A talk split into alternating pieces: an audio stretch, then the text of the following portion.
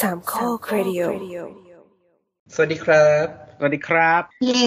วันนี้อีพีนี้จะไม่มีพี่แอน โอ้โหแค่คนไม่ปิดเลยดิ เออพูดจบประโยคนี้ทุกทุกคนปิดลงเลย ยิ่งบอกว่าโบทรีดปุ๊บปิดเลย โอ้โหแล้วมึงอะวันนี้กูก็ยุ่งชิบหาย ไอ้เหี้ยงานลูกค้ากูก็ต้องส่งเอาของมึงก่อนแฟนคลับมึงเยอะ เขาชอบมึง เชื่อกูกูอ่านแล้วกูก็ยังสนุกเลย เจอตำนานไก่ทอดเข้าไปช็อกดิ ช็อกเลยทุกคนนะฮะอะน้ำเหมือนที่เราคุยกันตอนเย็นว่า เราควรจะมีช่วงใหม่ไหมคล้ายๆแบบ YouTube New เปล่า อันนี้คือช่วงอะไรนินทาใช่ไหมเออเป็นสถาปนิกนิว มีเรื่องอะไรใหม่ๆ น่าสนใจไหม ยังไม่ได้บอกตอนบอกที่อะไรเลยเออยังยังอันนี้สัพเพเหระไว้ก่อน อ่าไปไปไปไปไปเสาเสา news newsส์นิวส์เออเออเป็นช่วงใหม่ สปอนเซอร์ก็มาลงตรงนี้แหละ เดี๋ยวจะขายของให้ดู นี่ ขายของโดยโบสอะนะ เหมือนไก่ทอดอะนะอันนี้คนฟังเยอะนะเว้ย แค่ไม่รู้ว่าคืออะไร อาทิตย์นี้คือเหมือนเห็นอาคารใหม่ของที่โตเกียวอะที่โอโอลิมปิกอะที่เป็นสร้างจากไม้อะที่เป็นอาคารขนาดใหญ่ที่สร้างจากไม้อะงานของคุณอะไรนะคุมะป่ะคุมะปะเคนโกะคุมะ น่าจะเนี่ยสถาปนิกดอก็เลยฟาดงวงฟาดงาบอกว่า ตอนกูสร้างอะพวกมึงก็ข้ามกูจัง บอกว่าไม่มันจะเขายังไม่ได้สร้าง เขาออกแบบก่อนอ๋อเหรเขาอชนะเขาชนะประกวดแบบเออเออโดยการใช้สตั๊กเจอร์ไม้เป็นส่วนใหญ่ อืม อันนี้คือสถาปนิกดอ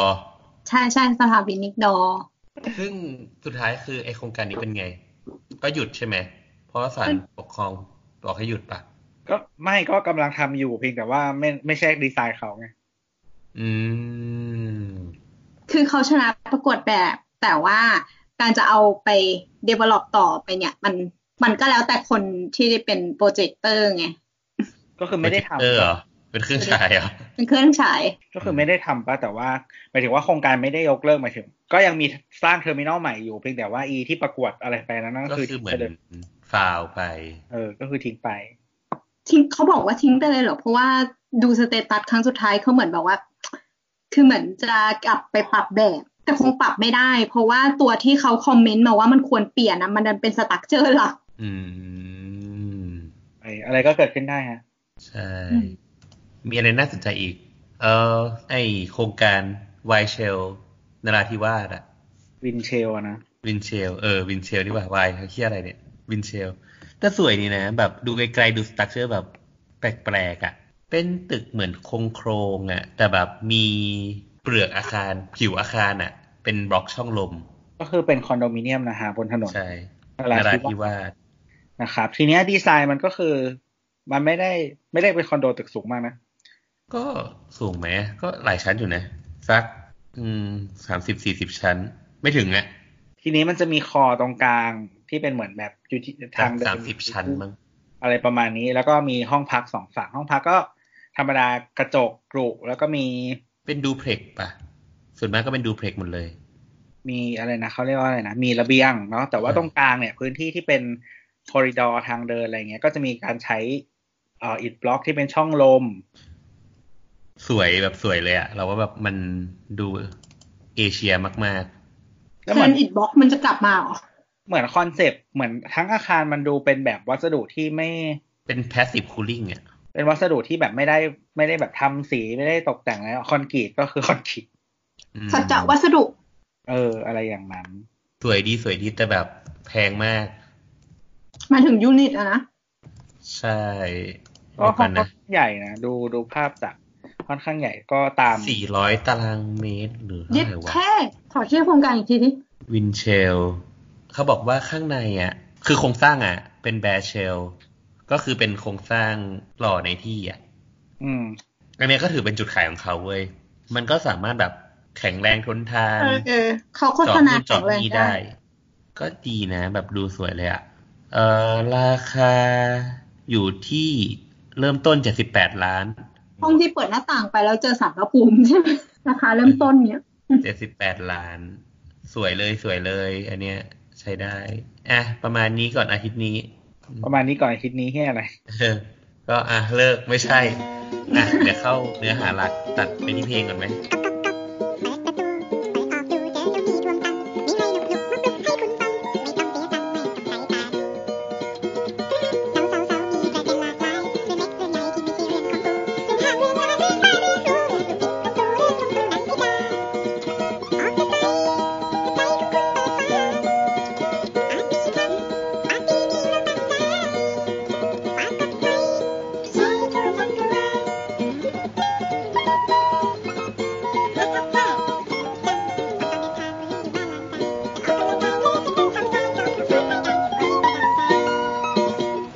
กลับมาแล้วครับ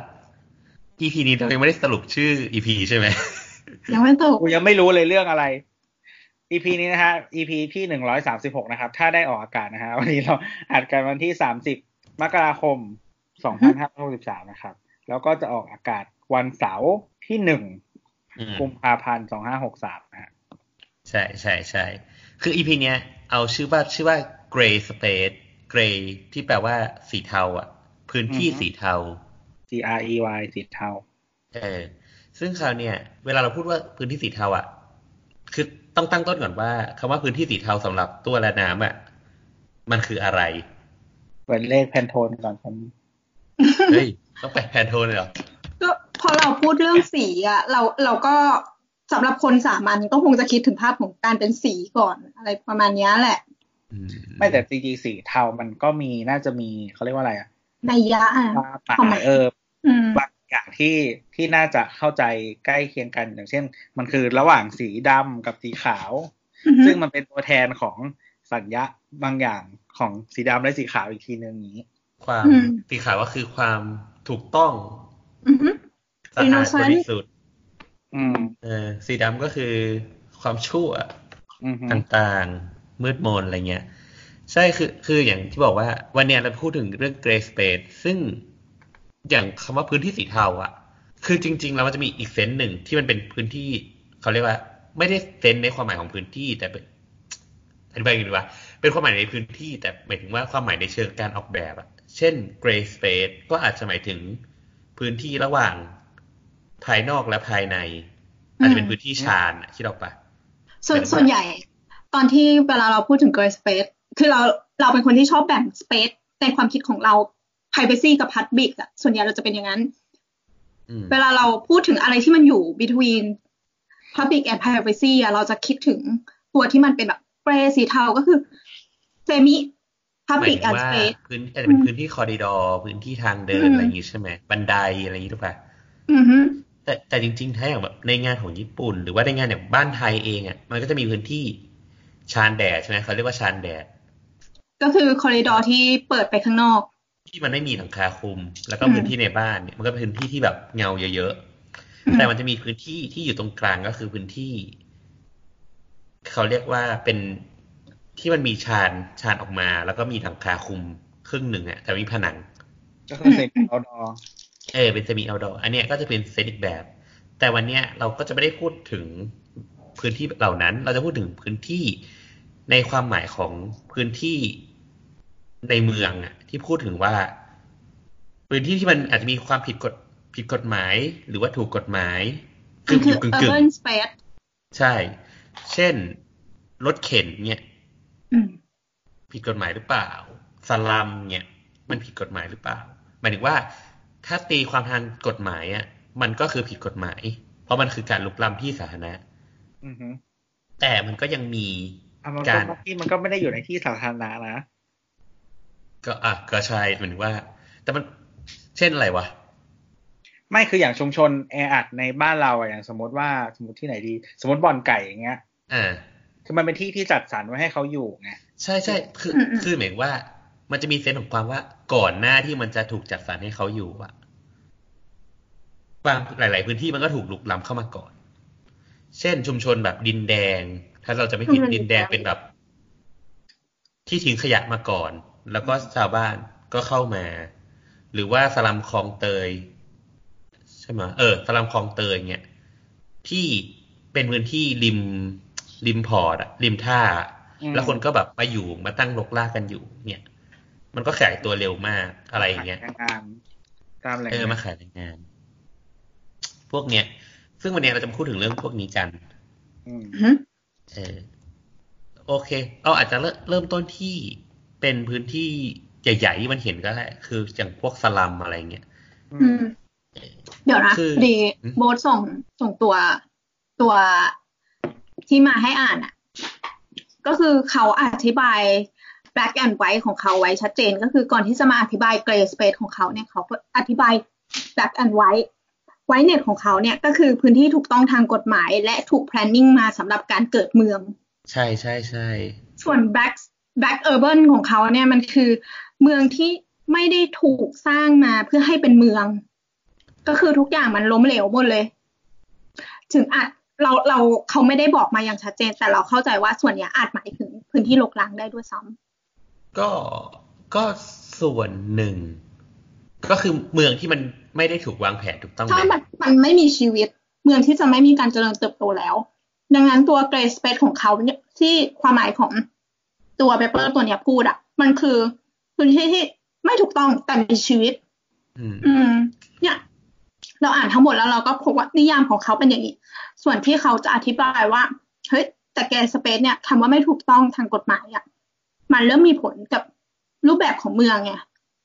อะเดี๋ยวเราค่อยๆอธิบายกันไปก็แล้วกันอะคือคือโดยส่วนมากเนี่ย ก็คือต้องอธิบายก่อนว่าในสมัยก่อนเลยเนี่ย สมัยก่อนโบราณโบราณเลยเนี่ย คือเมืองอะ มันก็จะถูกพัฒนาหรือว่าออกแบบอะหมายถึงว่าอะเมื่อก่อนมันก็อาจจะเป็นแบบยุคแบบย้อนไปสักแบบหนึ่งพันปีสองพันปีอะไรเงี้ยอือฮึหรือสามพันปีมันก็คือ ตั้งถิ่นฐานตามการอยู่อาศัยใช่ไหมเช่น พื้นที่ตรงนี้อุดมสมบูรณ์ หาอาหารกินได้ทำกสิกรรมได้ จับสัตว์ได้อะก็มีหลายเองนขยายถ้าแบบอะไรนะเมืองเป็นพันปีแบบลอนดอนอย่างเงี้ยเขาก็เป็น ทหารเดินทัพมา แล้วก็ตั้งค่ายขึ้นมาแล้วก็เลยใช่เป็น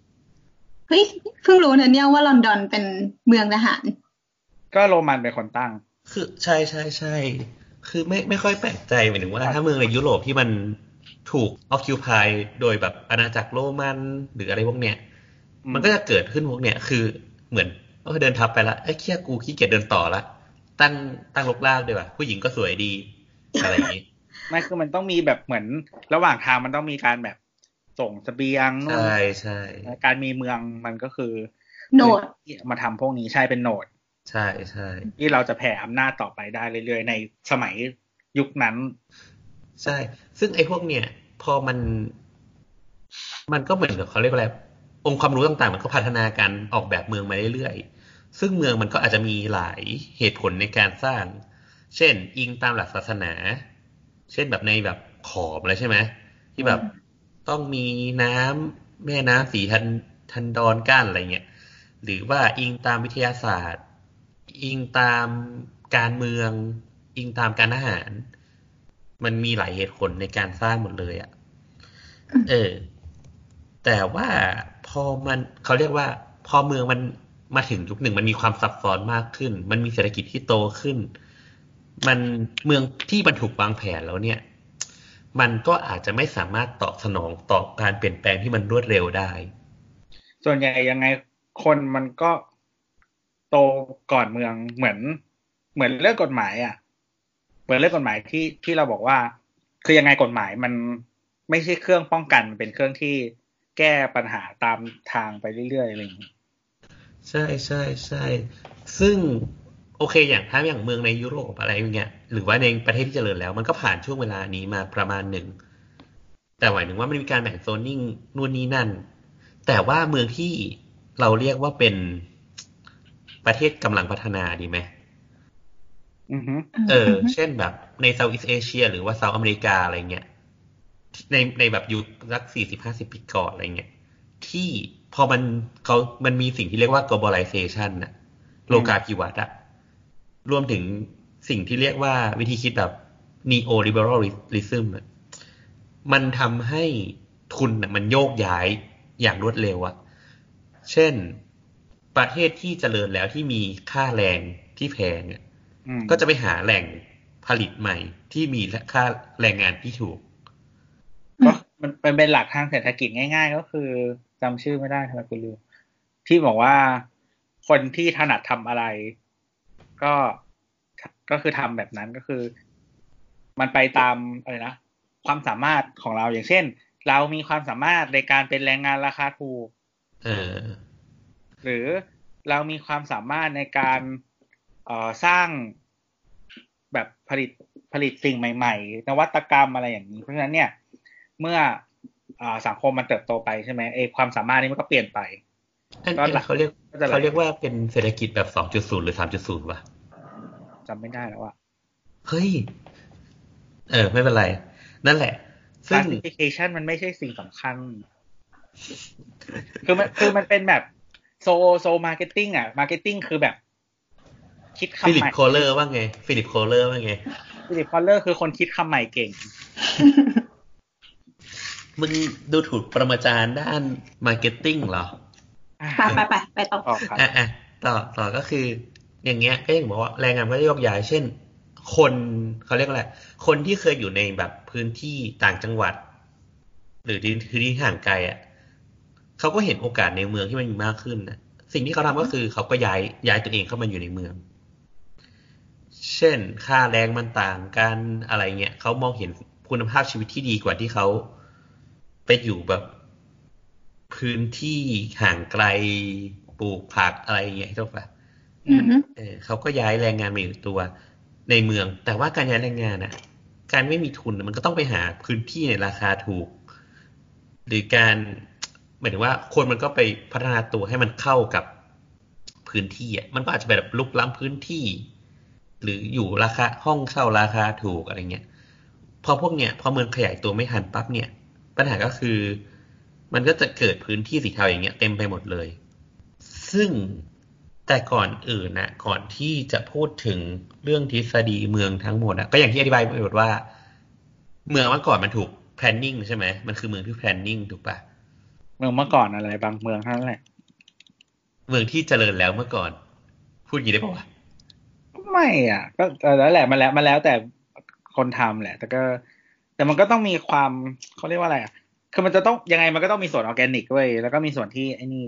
หรือว่าบางทีมัน plan อะ มันก็ plan ไม่ครบเว้ยอย่างเช่นสมมติว่า แบบที่อเมริกาอย่างเงี้ยจริงๆมัน plan ระดับประเทศนะที่อเมริกาเนี่ยอือฮึอือฮึโดยการแบ่งพื้นที่ทั้งประเทศเป็นหนึ่งตารางไมล์อืมอืมอืมทำให้มันเกิด border ประหลาดประหลาดๆมหัศจรรย์ในประเทศนี้ที่เป็นเส้นตรงข้ามเหี้ยอะไรก็ช่างหัวแม่ง เมืองไทยก็มีนะกำลังแบบ plan ยี่สิบปี ไม่แล้วเออแล้วทีนี้อะคืออย่างพอพอไปสเกลเมืองที่อเมริกาคืออย่างสมมตินิวยอร์กเนี่ยทุกอย่างมันก็คือ ที่มันเป็นถนนตัวเลขตัดกัน แล้วก็เป็นบล็อกบล็อกบล็อกบล็อกบล็อกบล็อกบล็อกขึ้นมาหมดเลยเป็นตารางสี่เหลี่ยมทั้งหมดทั่วเมืองอะไรเงี้ยอืมแต่ว่าบางทีอะเขาก็เหมือน คือเขาเขียนถนนและบล็อกไปเผื่อไว้แล้วอืมยังไม่ได้วางแผนว่าอีบล็อกที่ยังไปที่ยังใช้ไม่ถึงอะ จะเป็นอะไร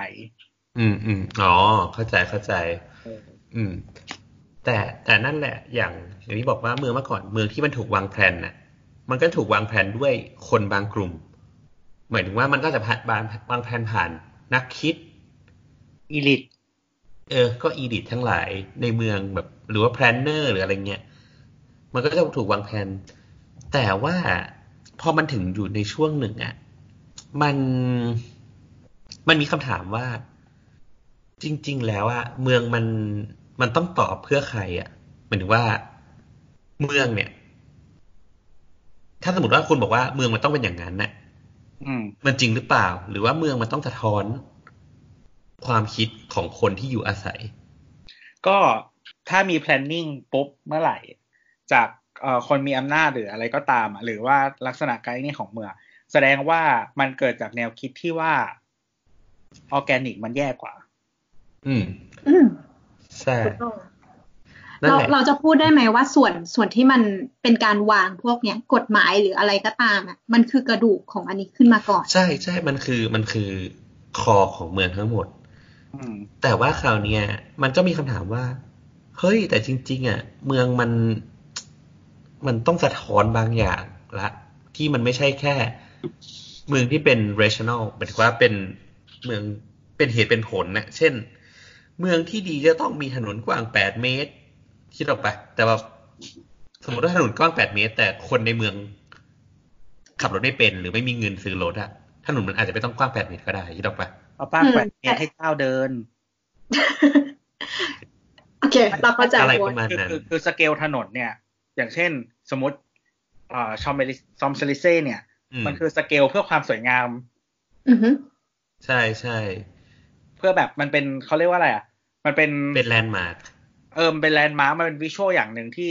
ทำให้คนมาแล้วมีความรู้สึกบางอย่างกับเมืองกับวัฒนธรรม อันนี้อะไรอย่างเงี้ยเออเออ ซึ่งถ้าย้อนกลับไปประมาณแบบช่วงปีหนึ่งเก้าห้าศูนย์อะไรพวกเนี้ยมันมันมีหนึ่งในแนวความคิดก็คือนี่แหละพวก planner ทั้งหลายเนี่ยที่ออกไปออกแบบเมืองเต็มไปหมดเลย รวมถึงไอ้วิธีคิดแบบ เขาเรียกว่า international style อะอืม นะมันจะเคยได้ยินหมายถึงว่า เขาคิดว่า เนี่ยบ้านมันต้องมี prototype แบบเนี้ย ที่ไปตั้งอยู่ที่ไหนก็ได้ มันเป็นความคิดที่ว่าทุกอย่างมันต้อง universal อะอืมเออ แต่มันก็มีกลุ่มเกิดขึ้นมาชื่อว่า situationist international เออ จะเกิดมาในช่วง 1957ถึง1972 กลุ่มพวกเนี้ยมันคือเป็นพวกแบบรวมกันหลาย ๆ คนอะเช่นแบบนักเคลื่อนไหวทางการเมือง กลุ่มศิลปินอะไรเงี้ย พวกเนี้ยมันก็ได้แนวความคิดมาจากพวก อนุรักษ์นี่เอ้ยเขาเรียกว่าพวกพวกฝ่ายซ้ายสมัยใหม่อะที่มันต่อต้านวิธีคิดแบบโลกแบบเก่าอะไรเงี้ยที่แบบอีลิทมาคุมกูนะกูไม่เอาอะไรเงี้ยแต่ international style มันคือ international ของยุโรปและนอร์ทอเมริกา ใช่ มันคือของ white people ไง แต่แต่ว่าไอ้ movement เนี้ยมันก็เกิดขึ้นที่ฝรั่งเศสด้วย ไหวไหมล่ะมึงจะเอบอโกกว่าเดโปซาอะไรเงี้ยคนตุรกีมึงคิดเนี่ย คือคือคนกลุ่มนี้ก็บอกว่าตุรกีพันห้าอยู่ คือคือข้ามอังกฤษมาไม่ถึงเงี้ยครับต่อฮะคือคือไอ้พวกคนพวกนี้ก็ไม่ได้บอกว่า คือตอนนั้นมันยังไม่มีการแบ่งว่าอะไรคือ modern อะไรคือ post modern แต่มันก็แค่คิดว่ามีการแบ่งแล้วว่า อันนี้ไม่ใช่คน อันนี้คนเออ แต่แต่มันก็ยังมองมันก็มองว่าเฮ้ย modern ที่ Corbusier ทำเนี่ยอาจจะไม่ใช่ modern ที่ถูกต้องอะไรเงี้ย ฉันกำลังต้องหาหาโมเดิร์นใหม่ ลักษณะของเมืองสมัยใหม่ที่ควรจะเป็น เออ นั่นแหละผนวกกับการเขาเรียกอะไรอะในสมัยนั้นอะหมายถึงว่าก่อนหน้าเนี่ย ไม่ว่าจะเป็นไงในงานศิลปะหรืออะไรเอ่ยอะภาพวาดต่างๆ มันจะมันจะต้องไปผนวกกับความเป็นอีลิทในสังคม เช่น ภาพวาดทหารชั้นสูง ภาพวาดกษัตริย์ ภาพวาดชนชั้นสูงอะไรเงี้ยแต่ว่าในยุคนั้นอะมันก็เริ่มมีงานพวกที่เรียกว่าป๊อปอาร์ตขึ้นมาละหมายถึงว่าศิลปะต่างๆที่มันเกิดขึ้นรวมถึงงานเขียนน่ะ มันเริ่มมาสู่คนธรรมดามากๆละ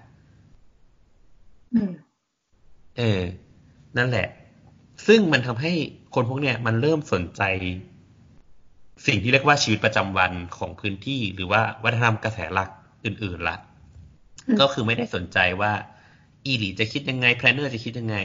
กูสนใจว่าคนเนี่ย คนที่อยู่เนี่ย มันคิดยังไง เออแบบมันมีความคิดมันมีคำพูดที่ว่า let the citizen themselves decide what space and architecture they want to live in ก็คือแปลว่าอยากอยู่แบบไหน มึงก็ไปสร้างเอาไปอยู่เอาอะมึงก็ดีไซน์เอาเอง แต่มันออืมมันมันมันมันมีเคสในพื้นที่ที่ที่มีความหลากหลายแล้วคำว่า citizen ของแต่ละคนอะ มันไม่เท่ามันไม่เท่ากันอือฮึเออ นั่นแหละว่าคือคือวันนี้เพิ่งไออ่านเรื่องเซ็นทรัลพาร์คมาแล้วรู้สึกว่าเออแบบคือเซ็นทรัลเป็นไงพาร์คมันถูกมันถูกขับดันด้วยคนด้วยคนในพื้นที่แหละ อืม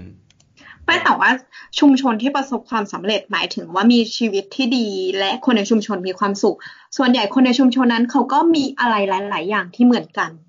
อย่างนับถือศาสนาเหมือนกัน หรือว่าอาชีพใกล้เคียงกันอย่างเงี้ย มันอืมมันก็จอยพวกเขาได้อืมคือไอ้ที่ที่เล่าเรื่องเซ็นทรัลพาร์คเพราะว่าเหมือนมันเกิดขึ้นมาในยุคที่คนดำอะโหวตได้ เออเอ่อ ยุคที่ผู้หญิงยังโหวตไม่ได้แต่คนดำโหวตได้แล้ว คนดำผู้ชายโหวตได้แล้ว มาร์ตินลูเธอร์คิงจูเนียร์นะ ประมาณยุคพันอ่าหนึ่งแปดห้าศูนย์เลยประมาณเนี้ยอืมซึ่งซึ่งซึ่งคนดำผู้ชายโหวตได้แล้ว แต่ อันนี้คือที่นิวยอร์กเนี่ยต้องเขาเรียกว่าอะไร ต้องมีที่ดินถึงจะโหวตได้ อืมอืมอืมอืมอืมคนดำที่เป็นทาสโหวตไม่ได้ชายชายคนดำที่เป็นทาสโหวตไม่ได้ คนขาวผู้ชายโหวตได้ คนดำที่ เป็นต้องเป็น free free black ต้องเป็น free man อืม มาร์ตินนะครับ ถึงโป๊ะ ต้องถึงจะโหวตได้อะไรประมาณนี้ แต่คือเหมือนในความเป็นจริงอะ สมมติว่า โอเค ถ้าบอกว่าทุกคนคนที่มี property อะโหวตได้ นี่มันจะเหมือนยุค feudalism ในยุโรปอะไรเงี้ยยุคที่แบบว่าขุนนางอะไรใช่ไหมที่มันใช้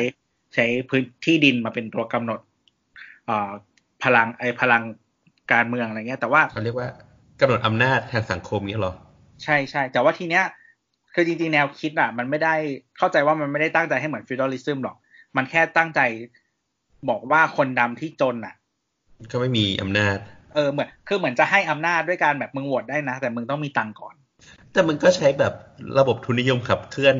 อย่างรุนแรง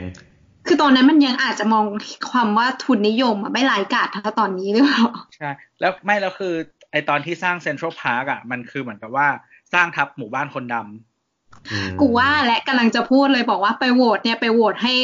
ออกนอกพื้นที่ตัวเองหรือเปล่า เพราะว่าถ้าคนขาวเยอะกว่าคนขาวก็รุมมาโหวตให้เป็นที่คนดำนะคือเหมือนมันมีหมู่บ้านหนึ่งที่สร้างอยู่แถวเซ็นทรัลพาร์คคือสมัยนั้นเซ็นทรัลพาร์คก็คือบ้านนอกมากอือืมมเมืองมันอยู่แบบเกาะส่วนใต้ของเกาะเซ็นทรัลพาร์คมันอยู่ตรงกลางเกาะแมนฮัตตันใช่ไหมอืม ทีนี้แบบเหมือนก็คือคนดำมันไม่มีตังค์อะ คนที่แบบเพิ่งเพิ่งผ่านจากสเลฟมาอืมอืมก็แบบ อะโอเค ไปซื้อที่ที่ไกลออกไกลออกนอกเมืองไป เพื่อที่จะมีตังค์ซื้อได้อืมอืมแล้วก็สร้างชุมชนขึ้นมา คือคนดำที่อยู่แมนฮัตตันเดิมบางคนเขาก็เหมือนพอเป็น free free man แล้วเขาก็ยังรู้สึกไม่ปลอดภัยเขาก็ไปหาเพื่อนด้วยกันแล้วก็อยู่ไปเรื่อยๆ จนถึงวันหนึ่งเมืองบอกว่า เออเราอยากมีแบบ เซ็นทรัลพาร์คอะไรเงี้ยไปยุโรปมาแล้วแบบเขามีแบบสวนสาธารณะในเมืองกัน เราต้องเป็นแบบคนเจริญบ้าง civilization เออเราก็เลยสร้างสวนขึ้นมาทีนี้ก็แบบทับอ่าทับไอหมู่บ้านเนี้ยชื่อเซเนกาวิลเลจทับแม่งเลย อะไรนะ ชื่ออะไรนิเกิลวิลเลจเซเนกาวิลเลจอ๋อโอเค โอเคโทษทีโทษที เออมาอมแล้วแล้วแบบตอนคืออ่านอันนี้ดูมาจากมาจากคลิปอะไรอย่างงี้ใช่ไหมดูจากอืมคดีอะไรประมาณเนี้ย แม่งคือในหนังมันมีข่าวหนังสือพิมพ์พูดเรื่องนี้ แล้วมันก็เรียกว่านิก้าวิลเลจอะไรประมาณนี้เหรอก็คือมีคนอย่างกูเนี่ยใช่ไหมไม่ไม่แล้วมันมันเป็น N เว้ยมันมันคือมันเขาถ่ายรูปหนังสือพิมพ์อะเห็นตัวอืม N ใช่ปะแล้วเขาก็แบบเซนเซอร์คำที่เหลือของคำอะอ๋อก็คือเห็นแค่ nigga หรือว่า village N แล้วก็แบบ n ที่เหลือ village ที่เหลือคือเซนเซกูอร์กูเข้าใจละ มันคือ Seneca Village แต่มึงไปเซนเซอร์ออกหมดเหลือแค่ตัว N ดังนั้นคนจึงตีความว่า อาจจะเป็นคำว่า nigga village ใช่มันเขาเขาเขาพูดว่าแบบเขาใช้คำไม่ดีอะไรประมาณเนี้ยแล้วก็ถ่ายภาพหนังสือพิมพ์ขึ้นมา แล้วก็แบบเป็นตัวเอ็นแล้วก็เซนเซอร์อะอืก็มมึงก็คือนิก้าอยู่แล้วก็อ่าน text ไม่ได้ด้วยเศร้าจังแต่คือแบบคือแค่คำมึงยังไม่ให้กูเห็นเลยมันเป็นเที่ยอะไรนะเออเออนั่นแหละแล้วนี่คือสุดท้ายแล้วอะเหมือนมันก็เหมือนพ ยายามจะมีกระบวนการคล้ายๆประชาพิจารณ์ใช่ไหม แต่ว่าแบบอย่างคนขาวแล้วก็อีลิทอะ มันก็แบบ อะมีเราต้องมีนักสาธารณะยังไม่พอลงบทความในหนังสือพิมพ์หนังสือพิมพ์ก็เชียร์ว่าเออเราควรต้องมีนะนู่นนี่นั่น แล้วก็แบบเหมือนพูดประมาณว่าอีวิลเลจเนี่ยก็คือแบบเป็นคนแบบ อยู่แบบในเพิงอะไรอย่างเงี้ยเอาไม้ต่อกันเป็นเพิงอยู่เขายังไม่ได้ใช้คำว่าสลัมหรือ shelter ใช่ปะเขาใช้คำว่า shanty town ออกชันตี้ทาวโอเค คือก็เมืองกระท่อมประมาณนี้ เออ แล้วคือเหมือนเหมือนไม่กี่ปีที่ผ่านมาสิ่งที่เกิดขึ้นก็คือเหมือน คนเริ่มเอา history เรื่องนี้มาพูด แล้วแบบมีนักอ่าโบราณคดี นี่คือผ่านไปแค่ประมาณร้อยสองร้อยปีเนี่ยนะก็ใช้นักโบราณคดีก็คือเขาก็ไปขุดอีหมู่อีใต้ใต้เซ็นทรัลพาร์คอะที่หมู่บ้านนี้เคยอยู่อะแล้วก็มาเทียบกันว่าแบบ เขาก็บอกว่าเนี่ยคิดว่าตอนสมัยนั้นนะจริงๆหมู่บ้านเนี้ยก็คือแบบเจริญจนถึงแบบว่า ก็รวยประมาณนึงแล้วอะไรอย่างเงี้ย คือไม่เหมือนประมาณว่าอีอีที่หนังสือพิมพ์ลงใน New York Times จะเป็น fake newsซึ่งมันก็คือ fake news ในสมัยนั้นที่อยากต้องการปั่นให้เกิดกระแสทางสังคมถูกขึ้นมา ถูกเจเยี่ยแม่ง fake news อยู่กับเราอยู่กับเรานานมาก มันยังไม่มีนั่นไง มันไม่มีกระทรวง fake news ไง อันนี้มีแล้วเหรอ ตอนนี้มีที่มาสมัครทวิตเยอะๆนะข่าวที่ผิดกับรัฐบาลเราจะแก้ให้หมด โอเค กลับมา ก็ก็อย่างที่บอกว่า มันก็เริ่มไปมองคนธรรมดาละว่าคนธรรมดาต้องมีอะไรบ้าง เขาใช้อะไรบ้างอะไรเงี้ยซึ่งไอ้วิธีเนี้ยคือเขาพยายามที่จะทำลายความเป็นบูโรเคติกอะความเป็นรัฐราชการ อืมเออแล้วก็แบบวิธีคิดแบบ อนุรักษ์นิยมเดิมๆอะไรเงี้ยเกือบกูไม่เอาละ แต่ก่อนอื่นเนี่ยก็ต้องไปเล่าถึงอีกสิ่งที่มันต้องพูดถึงก่อนถ้าจะพูดถึงเรื่องวิธีคิดแบบเนี้ยมันจะมีสิ่งที่เรียกว่า แผนที่ของ Guy Debord อืม Guy Debord นี่เป็นคนฝรั่งเศสอืมอันนี้อ่านถูกปะ G U Y อ่านว่ากิลปะกายฝรั่งเศส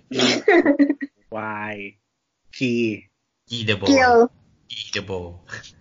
ไม่ถึงกีฬาโรสอะ D E B O R D ฝรั่งเศสนี่คือ the bow อะอะไรนะ เอาใหม่ดิ D E B O R D G O R D อ๋อ เออกิลเดโบเอกิลเดโบเนี่ย เป็นเป็นนักปรัชญาเดโบอืมเออ แล้วก็เป็นแบบศิลปินด้วยอะไรเงี้ย ซึ่งแบบเขาก็เป็นหนึ่งในสมาชิกคนก่อตั้ง SI เนี่ยก็คือ The The Situationist เนี่ยอือฮึเออ Guy Debord เนี่ยทำแบบเขาอะก็ไปทำแผนที่อันหนึ่งคือการทดลอง plotting เส้นทางการเดินของคนปารีสดู เพื่อเพื่อที่จะเข้าใจว่าคนปารีสอะมันเดินยังไงหมายถึงว่า มันอาจจะมีถนนที่แบบ planner วางไว้สวยงามมากมายอะแต่จริง ๆ มันอาจจะมีแค่ถนนไม่กี่เส้นนะที่คนปารีสเดิน อืม เออ นั่นแหละ พอพอเสร็จแล้วอะกิลเดโบก็บอกว่า เฮ้ย ก็แปลว่าถ้าเกิดว่าเส้นทาง A อะมันมีคนนิยมเดินมากอะก็แปลว่า เส้นทาง A มันก็ควรจะมีอาคารที่มันน่าสนใจมาก ๆ ด้วยปะหมายถึงว่า มันก็ควรจะมองหาอะไรที่มันเหมาะเหมาะสมอะไรเงี้ยอืมซึ่งซึ่งจริง ๆ แล้วว่ามันต้องย้อนกลับไปอีกหน่อยก็คือ ปัญหาของเมืองแบบโมเดิร์นนะ ก็คือเมืองมันเหมือนกันไปหมดอะหน้าตามันก็เหมือนกันไปหมด อย่างที่บอกว่าเรา refer ถึง international style ใช่ไหมอืมที่ว่าทุกเมืองแบบเมืองก็โอ้ยเฮียไปเดินไปที่ไหนก็หน้าก็เหมือนกันหมดอะอืมมันก็มีคำพูดที่ว่าแบบ เฮ้ย คุณจะรู้ได้ไงว่าตรงนี้คือบ้านคุณ ถ้าทุกที่แม่งเป็นบ้านคุณ อืมคิดดูแล้วว่าแล้วแล้วคือความไม่ดีงามของมันคือตรงไหน ความไม่ดีงามของมันก็คือ กิลเดบอร์คิดว่า คืออย่างนี้แล้วเราย้อนกลับไปแบบเมืองแบบ อิตาลี หรืออะไรในยุคแบบเรเนซองส์เนี่ยอืมมันก็ต้องมีพลาซ่ามี square หมายถึงว่ามันไม่ได้มีใช้ sense บอกว่า มึงไปเจอกันที่บล็อกสามทับสี่อะไรอย่างนี้ถูกปะแต่มันจะ sense sense ว่ามึงไปเจอกันที่จตุรัสพิซซ่าอะไรอย่างนี้ถูกปะอืมอืมเข้าใจเออแต่แต่คือก็ละคือคือคือคือกำลังคิดคิดคิดคิดอีกแบบหนึ่งว่า สมมติอยู่ในนิวยอร์กเนี้ย มันนิวยอร์กแบบเป็นเป็น planned city ใช่ไหมอืมเวลาบอกบล็อก หรือไม่บอกบล็อกอะหรือบอกเป็นเขตหรือบอกเป็นอะไรอย่างเงี้ย ตึกมันก็ไม่เหมือนกันอยู่ดีอะใช่ แต่มึงแต่ด้วยความที่เป็นยุโรเปียนประมาณหนึ่งเนี่ย ที่มึงก็เติบโตมากับวัฒนธรรมแบบ มึงก็ไปแบบ เดินไปอิตาลีมึงก็เจอแบบพาราโซเจอแบบ แล้วก็แล้วก็ความอีกอย่างหนึงก็เรื่องหาคืออะไรอย่างเงี้ยอย่างสมมติว่าถ้าคือถ้าสมมติเราเป็นคนที่ไม่คุ้นเคยกับสถาปัตยกรรมในยุโรปไม่ว่าจะยุคไหนก็ตาม แล้วเออเวลาเรามองอะ เราก็จะรู้สึกว่ามันคล้ายกันมากกว่าสถาปัตยกรรมที่เราคุ้นเคยอยู่แล้ว แล้วเราจะแยกง่ายไม่แต่กูก็คิดแค่ว่า ไอ Guy Debord มันก็คงไม่ได้คิดขนาดนั้นนะคิดหรอกปะมันก็แค่คิดว่า มันก็ต้องมีความเป็นถ้าภาษา architect มันก็ใช้คำว่ามี sense of place อะอือหือเออ มันก็ต้องมี sense of place ป่าวะอะไรอย่างเงี้ย คือ Guy Debord บอกว่า เมืองอะ มันต้องตอบสนอง มันไม่ใช่คำว่าเมืองมันใช้คำว่าพื้นที่อืมมันต้องตอบสนองกับทั้งตัวของระบบนิเวศ แล้วก็ความรู้สึกมันเหมือนว่ามันต้องสัมพันธ์ซึ่งกันและกันน่ะอืมหมายถึงว่าอยู่ไปแบบ พื้นที่ A แต่คุณก็ต้องบอกได้ว่าพื้นที่ A มันคือพื้นที่ A เพราะว่ามันมีส่วนที่มันต่างจากพื้นที่ B ยังไงอะที่เราไปะก็เดินไปชิคาโกแล้วเห็นเม็ดถั่วคลาวเกตอยู่ เออ มันก็อาจจะเป็นอะไรอย่างนั้นนะหมายถึงว่าแล้วแล้วถ้าเดินไปพระรามเก้าอะ เห็นคนจีน ที่ใส่ผ้าปิดปากเนี่ยเหรอ เฮ้ย แต่อันนี้นอกเรื่องอีกนิดหนึ่งชอบมากเลยเจอเจอมีมที่มันเป็นแบบแข่งไอ UFC อะอืม เออ แล้วมันแบบ คู่ต่อสู้เป็นแบบคนจีนเว้ยแล้วมันก็ใส่ชุดแบบ ชุดกันเชื้อโรคอะเออคือเร็วมาก แต่แบบชอบมากแต่คือพอดีแต่คือตอนนี้เหมือนเขาเรียกว่าอะไรพอเป็นประเทศฝั่งตะวันตกอะแล้วมัน เอ่อไอความ racism มันจะรุนแรงมาก มาก คือเพื่อนเยอรมนีของเราอะ เคยถามเราว่าทำไมคนเอเชียถึงชอบใส่ผ้าปิดปากแม้คุณจะไม่ได้เป็นอะไรเลยก็ตามนะคือแบบอยู่ใน public แล้วคุณก็ปิดปากใช่ไหมจริงๆมันเราก็ไม่ใช่บอกคนเอเชียเว้ยมึง over generalize คือนางมาเอเชียแล้วนางเจอเว้ยนางก็แบบเซอร์ไพรส์แล้วแล้วแล้วเราก็บอกว่าเฮ้ย คือจริง ๆ มันก็เป็นเบสิกบอกว่าแล้วมันก็เป็นไรส์สำหรับทุกคนที่จะใส่มาสก์ได้คือมึงก็ไม่สามารถไปจัดเขาได้ว่าเขาป่วยหรือเปล่าอะไรอย่างเงี้ยกูนึกว่าเพื่อนเยอรมนีจะถามมึงว่ายูเมื่อไหร่ยูจะมาเรียนนี่เปล่ากูเตะอะไม่ใช่เตะไส้ขาดอะคือสมมติว่า คือเอาจริงๆของคนไทยมันเริ่มคอมมอนขึ้นแต่ว่าก็ไม่ได้เยอะขนาดนั้นไม่เหมือนคนญี่ปุ่นที่แบบ วันนี้กูหน้าไม่สวยกูใส่มาสก์ละกันอะไรอย่างเงี้ยหรอกปะ เออ กูไม่ล้างหน้า กูก็ใส่มาสก์เหมือนกัน คือคนไทยแค่แบบเออ กูไปทำจมูกมาอะไรอย่างเงี้ย อืม แต่ว่าแบบเหมือนแบบญี่ปุ่นคือญี่ปุ่นมันจะคือใส่ในชีวิตประจำวันได้ปกติโดยที่ไม่ต้องเป็นช่วงนี้ก็ได้ นี่แบบพอมึงอืมบอกว่าไปทำศัลยกรรมมาเนี่ย กูก็คิดถึงมุกเหยียดเหยียดๆที่แบบชอบมากเลยที่บอกว่า มึงต่อต้านพลาสติกแต่หน้ามึงอะเออพยายามเข้ามีโบสคนกับพลาสติกไม่เหมือนกันอืมโอเค กลับมาเข้าเรื่องไอ้เหี้ยถึง คิวเดบอยเนี่ยต่อีกนิดนึงแล้วแล้วที่เนี้ยคือ คือมันมีคนพูดว่าอันนี้เราก็ไม่รู้ ไม่รู้ว่าจริงๆแล้วเป็นยังไงไม่เคยถามคนเป็นคนแต่ว่า อย่างเช่น perception ของคนใส่แมสที่ตะวันที่แบบยุโรปหรือที่อะไรก็ตามว่าแบบมันคือมึงต้องป่วยหนักหรืออะไรสักอย่างทำให้คนอะรังเกียจมากกว่าปกติ ในขณะเดียวกันอะที่ญี่ปุ่นอะ perception มันคือ คือมึงป่วยนิดนึงแล้วอะมึงก็ต้องเคารพคนรอบข้างด้วยการใส่มาสก์ไง อืม อืม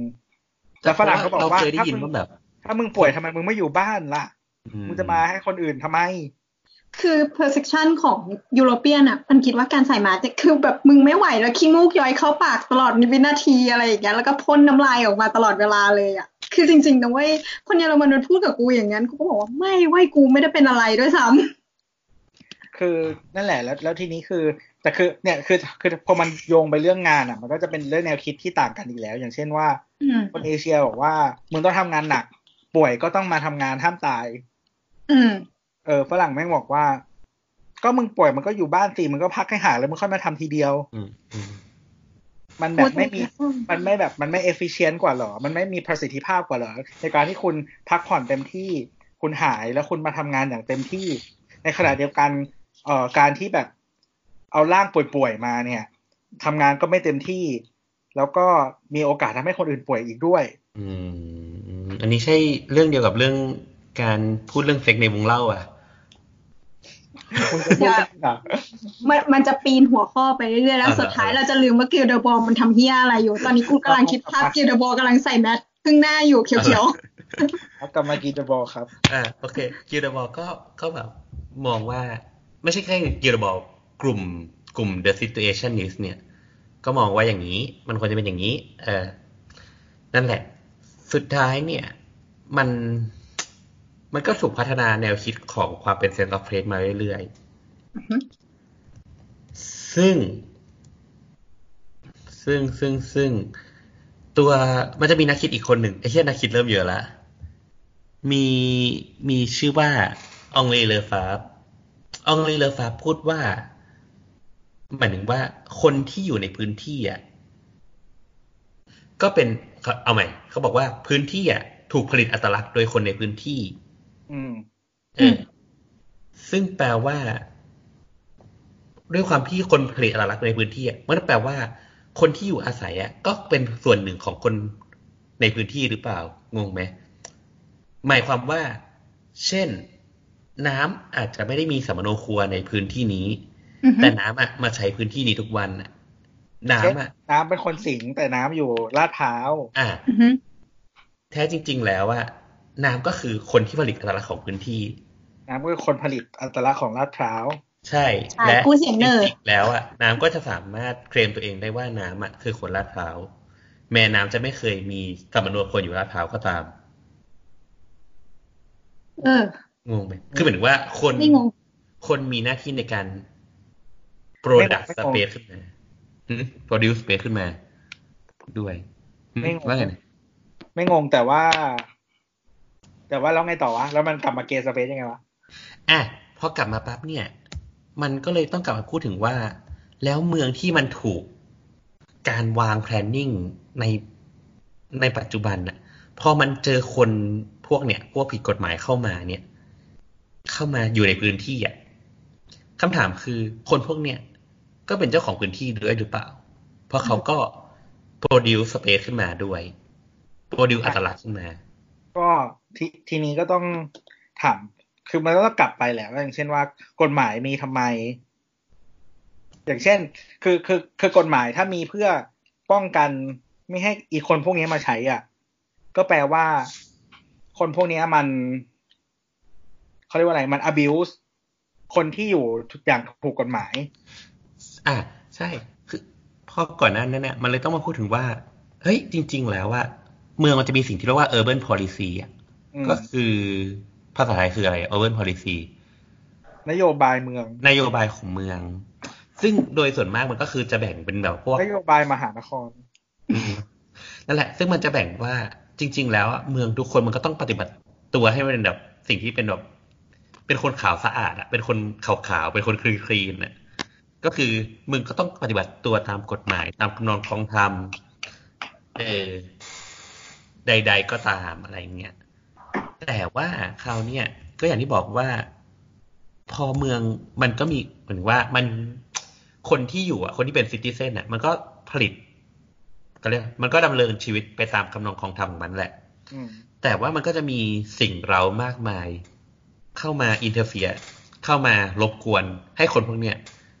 มีแนวโน้มที่จะทำผิดกฎหมาย ซึ่งหมายถึงว่า policy มันอาจจะวางไว้แค่เนี้ยแต่มันจะเขาเรียกว่า มันก็จะมีคนก้าวล้ำเส้นไปหน่อย ทดลองดู เอ้ย ไม่ผิดไปเรื่อยๆ จนกว่ารัฐจะเอา policy มาครอบมันอีกทีอะนึกถึงรถเข็นข้าวไก่ทอดตรงลาดพร้าวเลย คือกูไม่เคยอ่านกฎเทศบาลเมืองอย่างชัดๆ ใช่ไหม ทีเนี้ยกูก็สังเกตว่าปกติคือวันจันทร์เนี่ยจะไม่มีร้านข้างทาง วันจันทร์เป็นวัน cleaning day วันใช่จันทร์ที่เขาไม่อนุโลมให้ใช้พื้นที่ ใช่ ทีนี้มันจะมีร้านไก่ทอดอยู่ร้านหนึ่งตั้งทุกวันเลยอืมแล้วมันตั้งอยู่แบบ เหมือนฟิลแบบ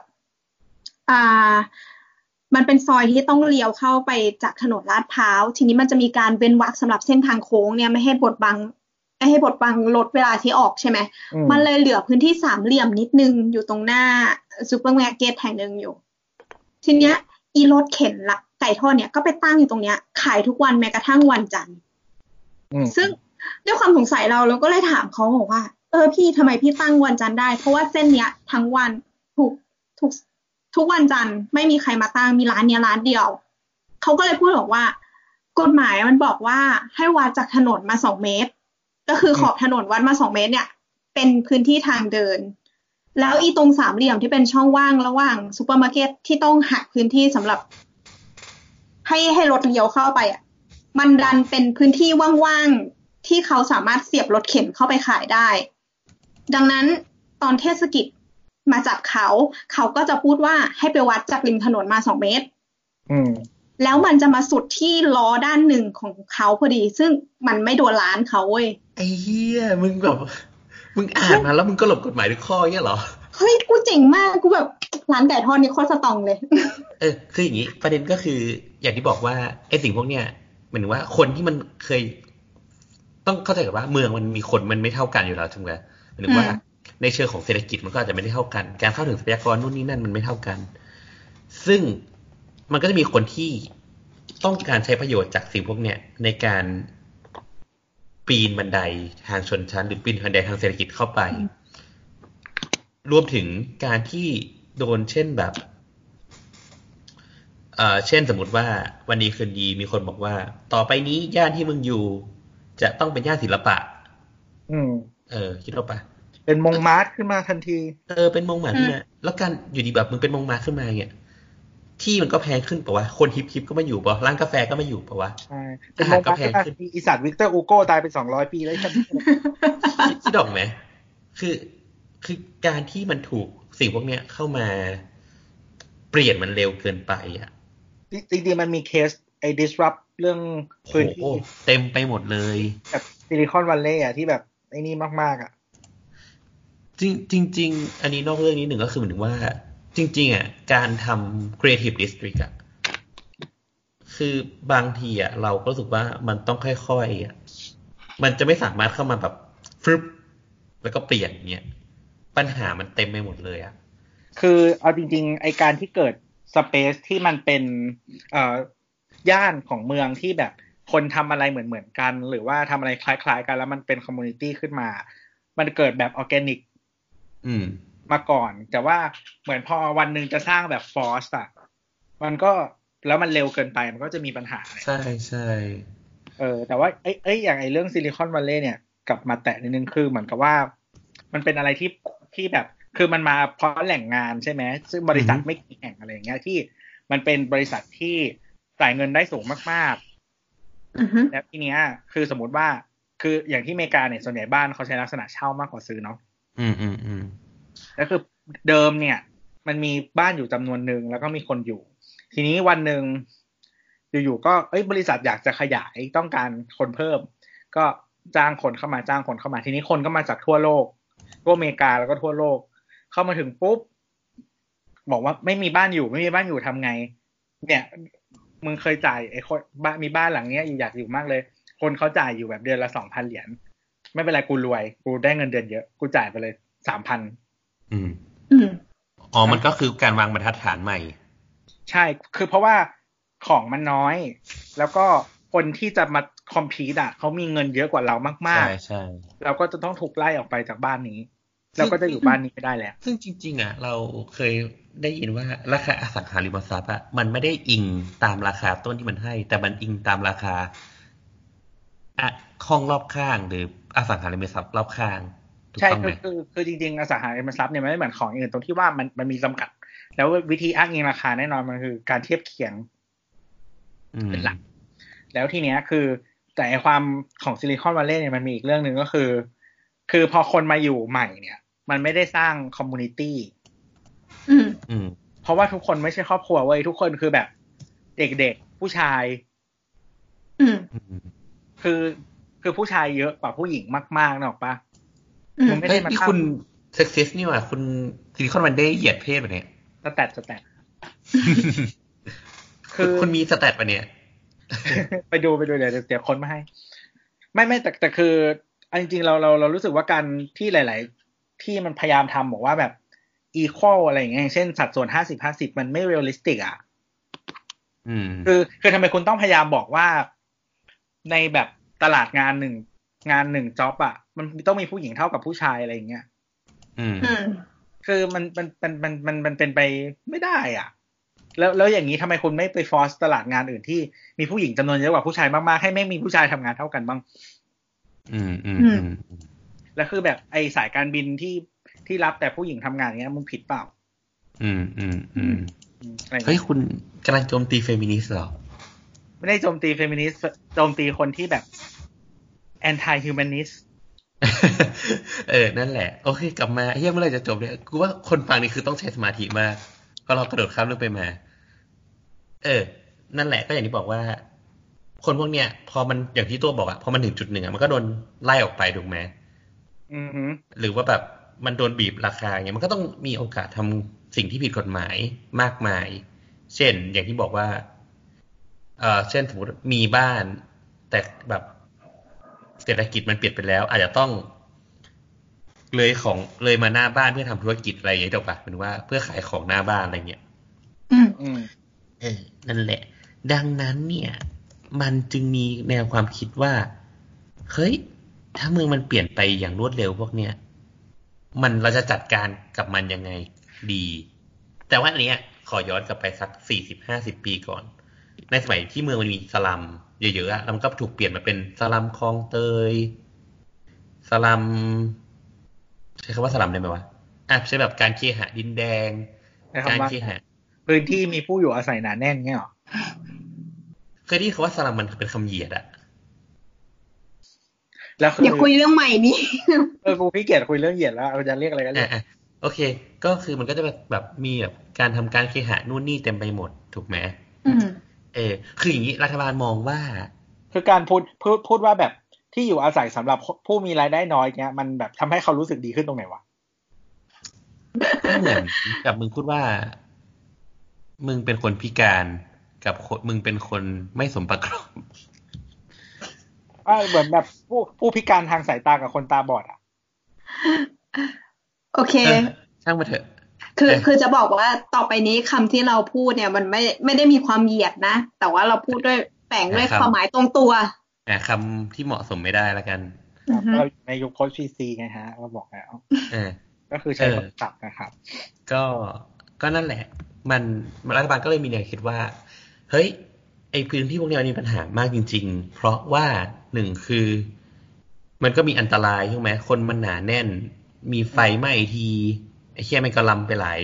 อันอืมมีโรคสุขอนามัยก็ไม่ดีคือภาษีก็จับเก็บไม่ได้ คือการก่อสร้างทั้งหมดไม่ถูกต้องตามกฎหมาย ซึ่งใช่เจตนาของกฎหมายอะมีเพื่อป้องกันป้องกันมีภัย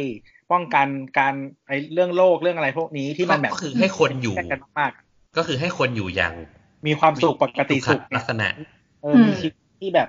ดีตามที่มนุษย์มันควรจะพอมีได้ รวมรวมถึงกับการที่ รัฐบาลอะไม่สามารถ tracking พวกสัมมโนครัวการอยู่อาศัยของคนพวกนี้ได้อะคือเพราะว่าคนพวกเนี้ยมันย้ายเข้ามา อืม แล้วมันคือมันก็ไม่รู้ว่าเป็นใครอะอืมอยากอยากแท็กใช่ไหมเดี๋ยวนี้ใช้มือถือใช้มือถือ อันนี้มันปีพันเก้าร้อยห้าสิบย้อนไปนั่นแหละ เขาก็เลยพัฒนาพื้นที่พวกเนี้ยเป็น housing ต่างๆ เป็นที่พักอาศัยราคาถูก เป็นการเคหะบ้าบออะไรเงี้ย เพื่อหนึ่งคือสร้างพื้นที่ให้คนอยู่ ให้คนปลอดภัยอะไรเงี้ยไม่ทำผิดกฎหมาย สร้างที่อยู่อาศัยที่มีมาตรฐานมากขึ้น ใช่นี่แล้วก็มีกรรมสิทธิ์ก็คือเหมือนว่าก็มาไล่ดูว่าคนพวกนี้มีกรรมสิทธิ์มีอะไรไหมอะไรเงี้ยไม่ใช่กรรมสิทธิ์มีสามโนครัวมีโฉนดอะไรเงี้ยก็มีการคือมันมีมีความมั่นคงในการจะอยู่อาศัยที่นี่ได้ ใช่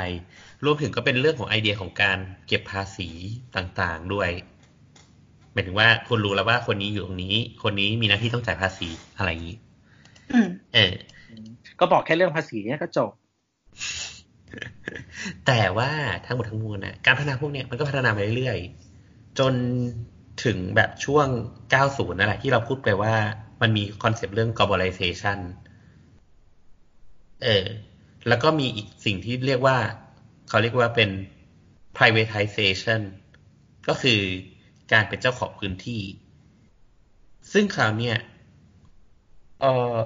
เมื่อกี้ไม่ใช่ globalization ต้องบอกว่าเป็นคอนเซปต์เรื่องทุนนิยมอะมาก ๆแปลว่าพื้นที่ที่มีศักยภาพอะในการพัฒนา รัฐอะก็มีแนวโน้มที่จะเตะมึงออกไปอะแล้วก็มาพัฒนาเพราะรัฐบอกว่า นี่คือที่ของกูโว้ยคิดออกปะอืมแต่มันก็ไล่ไม่ได้เพราะไอ้คนพวกเนี้ยก็ดันมีโฉนดที่รัฐอะ ไม่ได้มีโฉนดแต่มีสัญญาบางอย่างที่รัฐออกให้ว่า มึงอยู่ตรงนี้ ไม่แต่แต่แต่คือ แต่คือจริง ๆ คนอยู่เขาก็ abuse สัญญาอยู่แล้วอะก็ด้วยก็ส่วนหนึ่ง แต่ว่านั่นแหละ มันก็จะมีปัญหา เช่น ถ้ากูจะไล่มึงออกไป มึงก็จะต้องแบบ ไม่ได้เนี่ยรัฐรังแกประชาชนเว้ยอะไรเงี้ย CPD แต่เขาไม่ไล่เลย อะไรนะ อะไร CPD นะไม่ไล่เลย บางที่อะ แต่นี่แต่เขาก็ไล่อยู่โดย policy ไงแต่บางทีแต่มันมันมีภาพของการ government ไล่โดย PVC เอ้ย policy แบบง่ายๆอะแบบนี่รักน่ารักอะไรอย่างเงี้ยห้ามสร้าง structure แบบถาวรในอะหรือว่า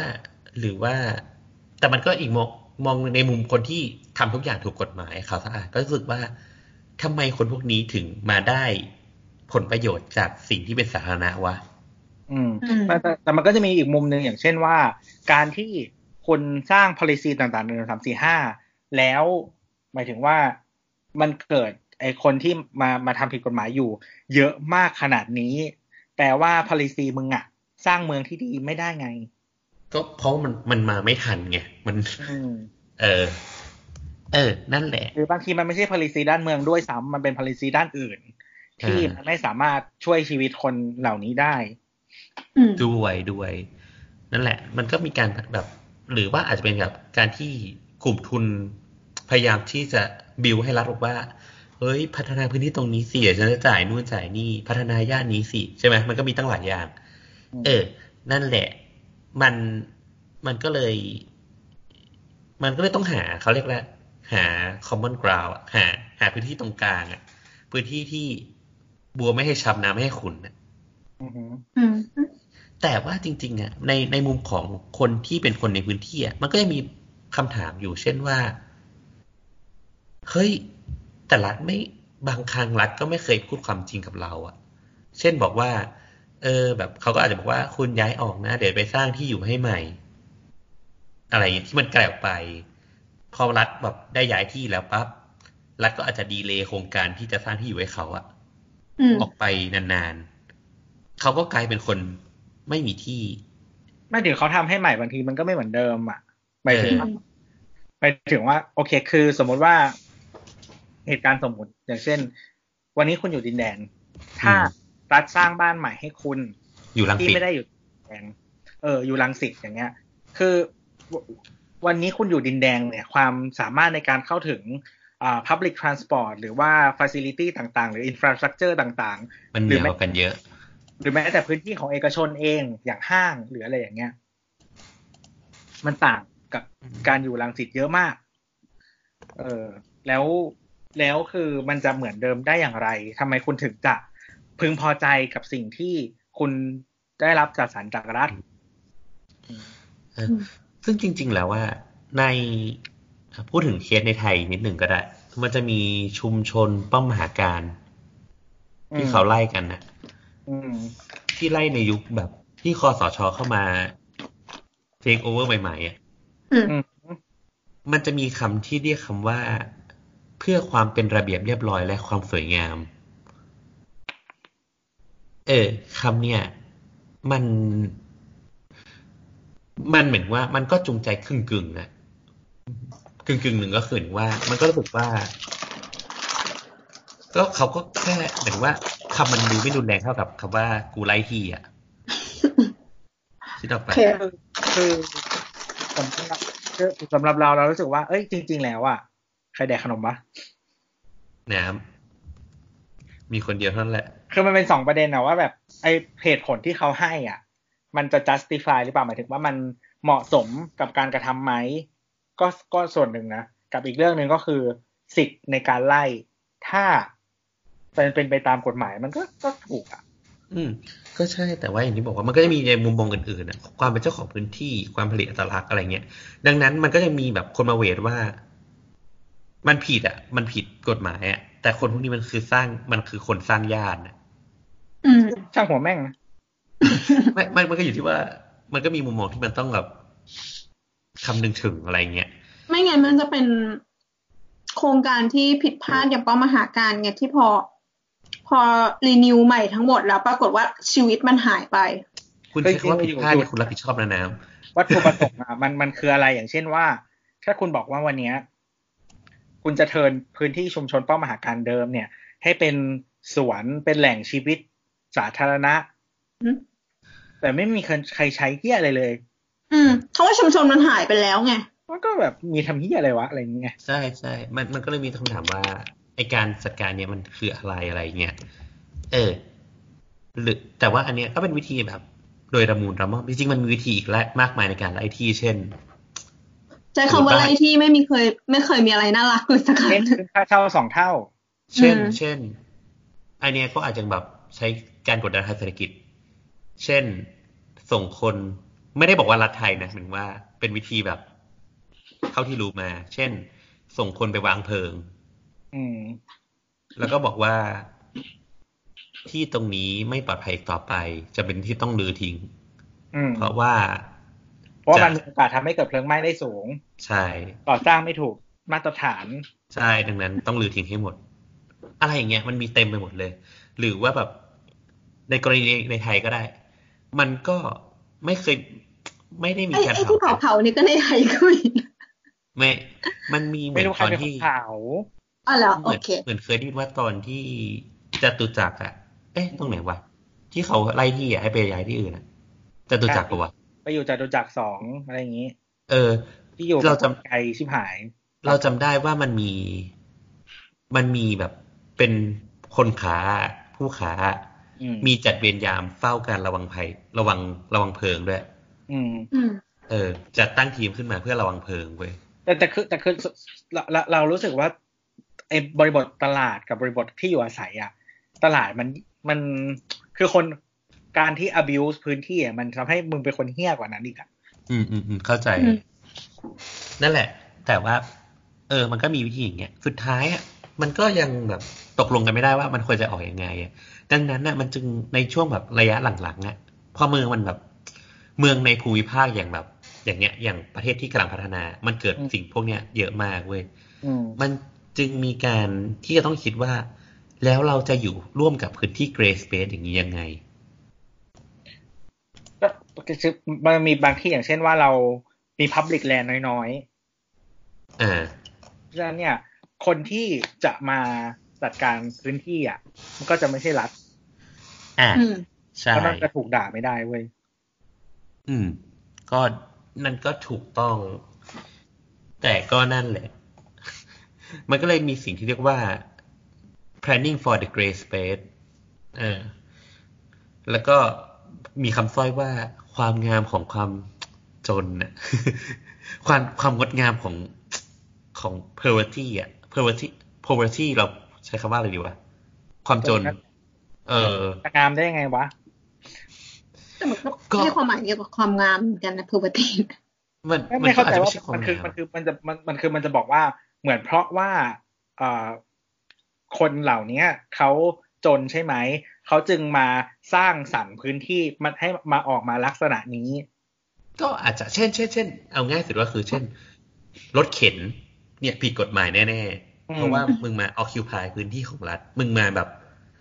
มาใช้พื้นที่ของรัฐอะอืมโดยที่คนมึงมีสิทธิ์อะไรมาใช้พื้นที่ของรัฐอะอืมถูกไหมอืมแต่มันก็สร้างอัตลักษณ์ของพื้นที่เองคืดัองนั้นน่ะมันเลยมีแนวคิดว่าเราจะอยู่กับสิ่งอย่างนี้ยังไงให้ คือมีคนพูดว่าอย่างเช่นว่า ไอ้การที่เขาใช้พื้นที่แบบเนี้ย มันทำให้เกิดอ่าอย่างเรื่อง ฟรีฟู้ดในเมืองไทยก็ได้ทำให้เกิดแบบ affordable food food เออ resources อะไรว่าไป แต่แต่สมสมมติคิดกลับกัน ถ้าทุกคนทำถูกกฎหมาย เราสามารถเก็บภาษีได้จากคนพวกเนี้ย แปลว่าเยอะมากภาษีของเมืองอะ ไม่งต้องดีกว่านี้เว้ยอืและมอืมอืมคุณภาพชีวิตมึงอะต้องดีกว่านี้เว้ยเออเออนั่นนั่นแหละ ปล่อยให้มันเกิดสิ่งเฮี้ยๆเหล่าเนี้ยมันเลยมีคนที่ได้ประโยชน์ แต่และคนที่เสียประโยชน์ คนที่เสียประโยชน์ เออเช่นคือคือเราบแทอนกว่าที่มึงจะได้เดินบนฟุตบาทดีๆใช่มึงก็ต้องไปเดินริมถนนโง่ๆให้รถเฉียวแบบมีแบบเอ่อ public transportation ที่ดีกว่านี้ อย่างเช่น วันเนี้ยโอเค ซื้อข้าว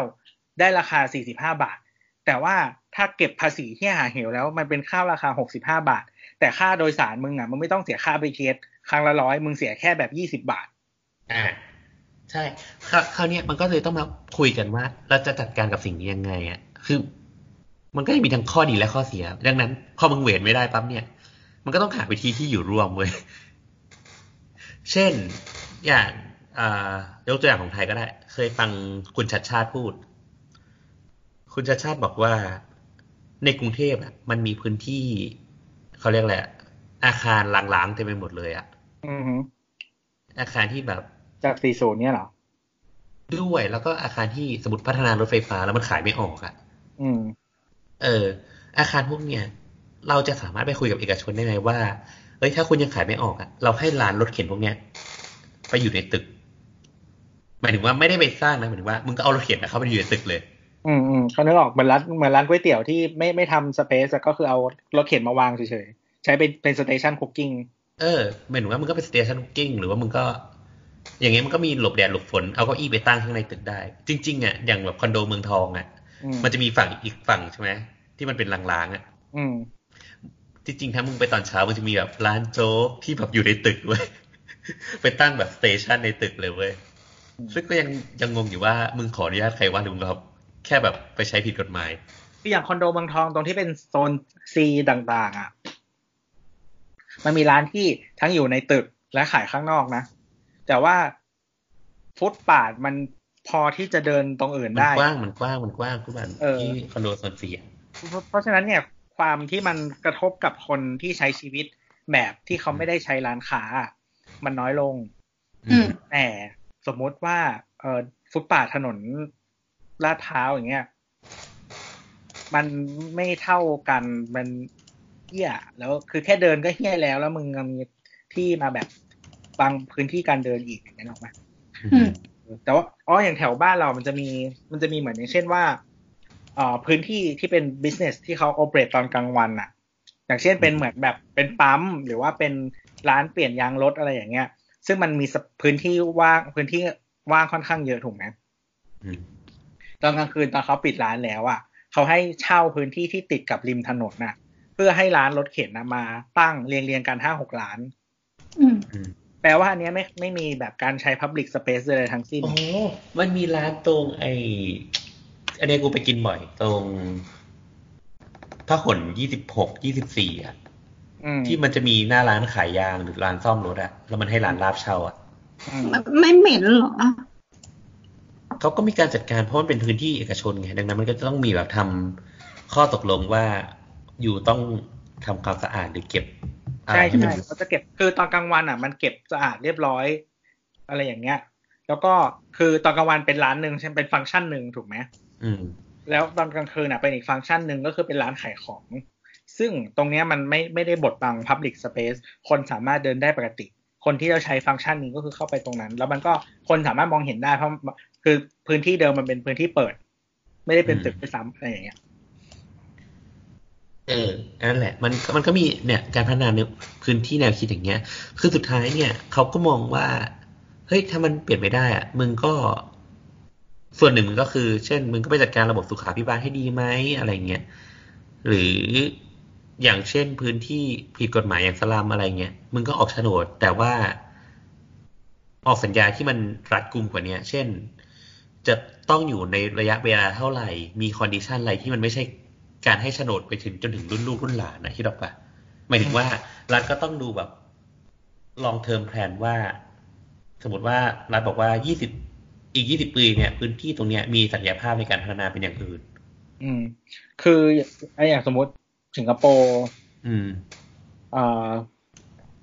housing development board เนี้ย ก็ปกติเขาจะให้ประมาณ99ปีใช่ไหมใช่ใช่อืใช่มเหมือนที่กูโพสต์ไปอันนั้นป่ะ ซึ่ง คือมันก็คือคือแล้วแล้วแต่ว่าจุดประสงค์ของยังไง คือจริง ๆ การเคหะอยากจะทำที่ขายขาดก็ได้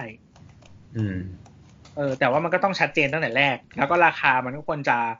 เอ่อ ถูก reflect ในวิธีการขายอะอย่างเช่นว่า ถ้าคุณจะทำเป็น lease hold สามสิบปีราคาเท่านี้ ถ้าคุณจะทำขายขาดมันก็ต้องอีกราคาหนึ่งอยู่แล้ว เออ มันมันควรจะสะท้อนมูลค่าทางเศรษฐกิจที่แท้จริงถูกไหมอืม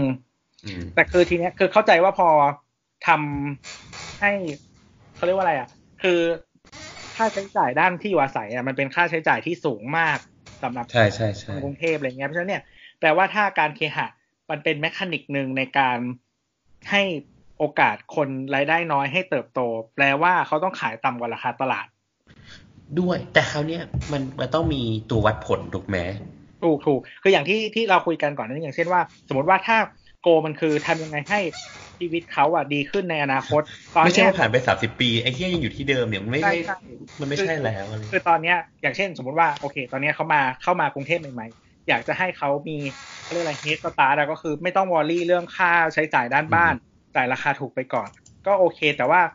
มันก็ต้องมีเทอมชัดเจนว่าเฮ้ยคนที่อยู่ตรงนี้ได้อะมึงอยู่สักแบบสิบปีก็พอ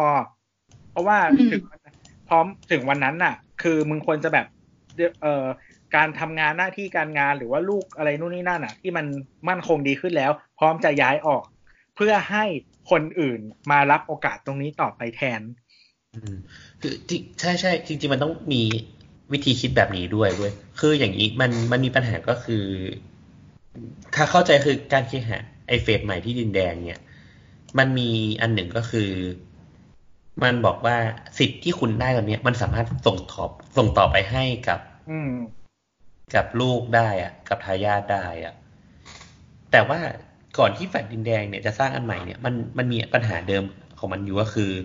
คุณได้สิทธิ์ในการเช่าที่ถูกต้องแบบถูกมากๆอะประมาณแบบเดือนละเก้าร้อยหรือแบบแปดร้อยอะไรเงี้ยในพื้นที่ที่มันเป็นพรามแอเรียขนาดเนี้ยสิ่งที่ทำก็คือคนในพื้นที่จริงๆอะบางส่วนมันย้ายออกไปแล้วอะแต่เขาก็คือให้เช่าสิทธิ์อะอืมหรือบางคนก็เซ็งสิทธิ์หมายถึงว่ามันก็มีสัญญาว่า ฉันเซ็งให้คนนี้ แต่ว่าจริง ๆ มันคือผิดกฎหมายไงถูกไหมอืมเพราะว่าสิทธิ์มันคือสิทธิ์สิทธิ์ชื่อนี้ตระกูลนี้เท่านั้นอะไรเงี้ยเออ นั่นแหละ ซึ่งจริง ๆ มันมีเคสตัดดี้แบบอย่างแบบ ที่พักอาศัยอย่างเงี้ย ในฮ่องกงเว้ยมันอย่างเงี้ยเขาจะมีวัดผลเลยเว้ยก็คือ สมมติว่าน้ำจะอยู่ในที่พักอาศัยเนี่ย น้ำอะก็ต้อง มีแบบแหล่งงานที่ชัดเจน มีสมุดบัญชี และทุกอืมปีอะน้ำอะก็ต้องยื่นรายได้ ว่าน้ำอะรายได้อย่างนี้จริง ๆ แบบหมายถึงว่าออฟฟิศอะก็รับรับรองว่าน้ำรายได้เท่านี้จริงอืมๆจนถึงน้ำอะรายได้ถึงเกณฑ์ที่จะต้องออกไปจากนี่แล้วอะอืมเราจะไม่ได้มันน่าจะให้เวลาประมาณครึ่งปีมั้งในการไปหาที่พักอาศัยใหม่อืม ที่ญี่ปุ่นเขามีแบบนี้ เพื่อที่จะเปิดโอกาสให้คนอื่นเข้ามาต่อที่ญี่ปุ่นก็มีอะไรแบบนี้ที่เป็นแบบผูกกับผูกกับรายได้ คือเขาจะมีมันมันจะมีแบบรัฐบาลสร้าง affordable housing ขึ้นมา แล้วก็แบบผูกกับเรื่องรายได้นู่นนี่นั่น กับการยื่นภาษีของเราพอเรายื่นภาษีเราก็รู้รายได้รู้อะไรนู่นนี่นั่นอืมแล้วก็ เออมันมันอยู่ได้เมื่อ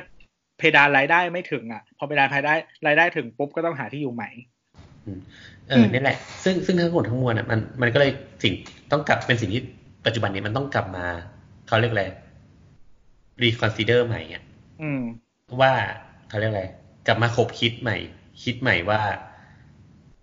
อะไรคือเป็นโซลูชันที่มันดีหมายถึงว่า และมันจะต้องเป็นบริบทที่บัวไม่ให้ช้ำน้ำไม่ให้ขุนหมายถึงว่าเรายังเรายังคงมองว่าไอ้คนคนคนพวกเนี้ยคนที่ทำเป็นแบบสีดำพวกเนี้ย มันเขาก็เขาก็ผลิตบางอย่างกลับมาสังคมนะ แต่เราก็อย่าลืมว่าเขาก็คือคน คนที่ทำผิดกฎหมายอะอืมอืมมันก็เลยต้องมาหาแบบ common ground ของมันอะคือสำหรับเราเราไม่ได้มองว่าเขาให้อะไรกับสังคม แต่เราแค่มองว่าทำยังไงให้ทุกคนไม่เป็นปัญหาของสังคมอะ อืมอืมอืมอืมคือคือเหมือนเหมือนกับว่าโอเค คือถ้า มีเขาเรียกว่าอะไร ถ้าทุกคนเป็นพลเมืองของเมือง พลเมืองของประเทศหรืออะไรก็ตามที่ที่ดีขึ้น คุณมีชีวิตที่ดีขึ้น แปลว่าคุณจะสามารถ contribu ให้พื้นที่ส่วนกลางหรือว่าคนทุกคนที่อยู่ร่วมกันน่ะได้ดีขึ้นแล้วชีวิตของทุกคนมันก็จะต้องดีขึ้นเว้ยอืม เออ นั่นแหละ นั่นแหละเฮ้ยแต่ว่าถ้าคำพูดของตัวเมื่อกี้นี่คือต้อง believe ต้องเชื่อในตัวกฎหมายมากว่ามันจะนำพาเราไปสิ่งที่ถูกต้องนะไม่เป็นไรเรามีคุณวอซอนออยู่ คือคือคือคือจแล้วก็ปิริดงๆอะได้ปะหลาย ๆ อย่างอะกฎหมายบ้านเราอะก๊อปจากต่างประเทศมาเยอะมาก อืมที่ที่มันถูกหลาย ๆ ที่มันก็คือถูกพิสูจแล้วว่ามันเคยทำมาแล้ว เออ แต่ว่ามันก็มีปัญหาอื่น ๆ คือกฎหมายมันกฎหมายมันคือกระดาษเว้ยอืมการที่ไม่มี การที่การบังคับใช้กฎหมายอะมันก็เป็นอีก component หนึ่งทำให้กฎหมายมัน work หรือไม่ work อะไรเงี้ยหรือว่ามันก็ยังมีความแบบซับซ้อนของพื้นที่ที่มันต่างกันออกไปบริบทของของนั้นด้วยปะของพื้นที่ด้วยใช่ปะอืม คือเราว่ามันโอ้โหมันแบบหลากหลาย หลากหลายเลเวลมากเลยอะอย่างเช่นแบบ อย่างเช่นแค่เอาแค่เรื่องง่าย ๆ สมมุติว่า ในพื้นที่ที่เราอยู่อาศัยอะถ้ามีคนทำผิดอย่างเช่น ต่อเติมผิดอย่างเงี้ย แล้ว แล้วแล้วแล้วคือยังไงการคุณไปเอาผิดเขาหรือเปล่าอะไรเงี้ย อืมอืมอืมคือคือคือความบังคับใช้กฎหมายเนี้ยมันเข้มแข็งมากแค่ไหน อืมคือคือพอต่อเติมผิดอะ โอเค นิดหน่อยมันไม่เป็นไร แต่ว่าถ้าทุกคนทำแล้วก็ทำเยอะมากๆอะ ถึงจุดหนึ่งอะ มันก็คือไอคุณภาพของที่อยู่อาศัยอะมันต้องลดลงอย่างเช่น ไฟไหม้อย่างเช่น สุขอนามัย อะไรนู่นนี่นั่นอะ แล้วคือคือสุดคือวันหนึ่งตอนแรกมันมันอยู่ดีๆ ของมันดีๆ ถูกกฎหมายอะ แล้วทุกคนแบบทำให้แม่งผิดกฎหมายมึงสเปซตรงนี้แม่งก็พังอยู่ดีอืมอืม ก็นั่นแหละครับ ก็เลยสุดท้ายมันก็มากลับมาผนวกว่า เออ เนี่ย คือ มัเป็นนอีซะครับไม่ใช่สุดท้ายมันก็กลับมาผนวกว่าเนี่ย พื้นที่เกรสเ a เนี่ยมันก็มีมายาวนานแล้ว แต่ละยุคแต่ละสมัยมันก็มีวิธีการจัดการยังไง เมืองพัฒนายังไง อะไรอย่างนี้กันไป ไม่มีข้อสรุปเปล่าวะ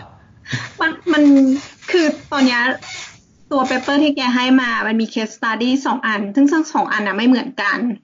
ที่เราพูดมาทั้งหมดเนี่ย มันจะค่อนข้างคล้ายโคลัมโบที่ศรีลังกาใช่ก็คืใช่เป็นใช่ที่อยู่ของกลุ่มแรงงานรายได้ต่ำแล้วก็อยู่กันเป็นสลัม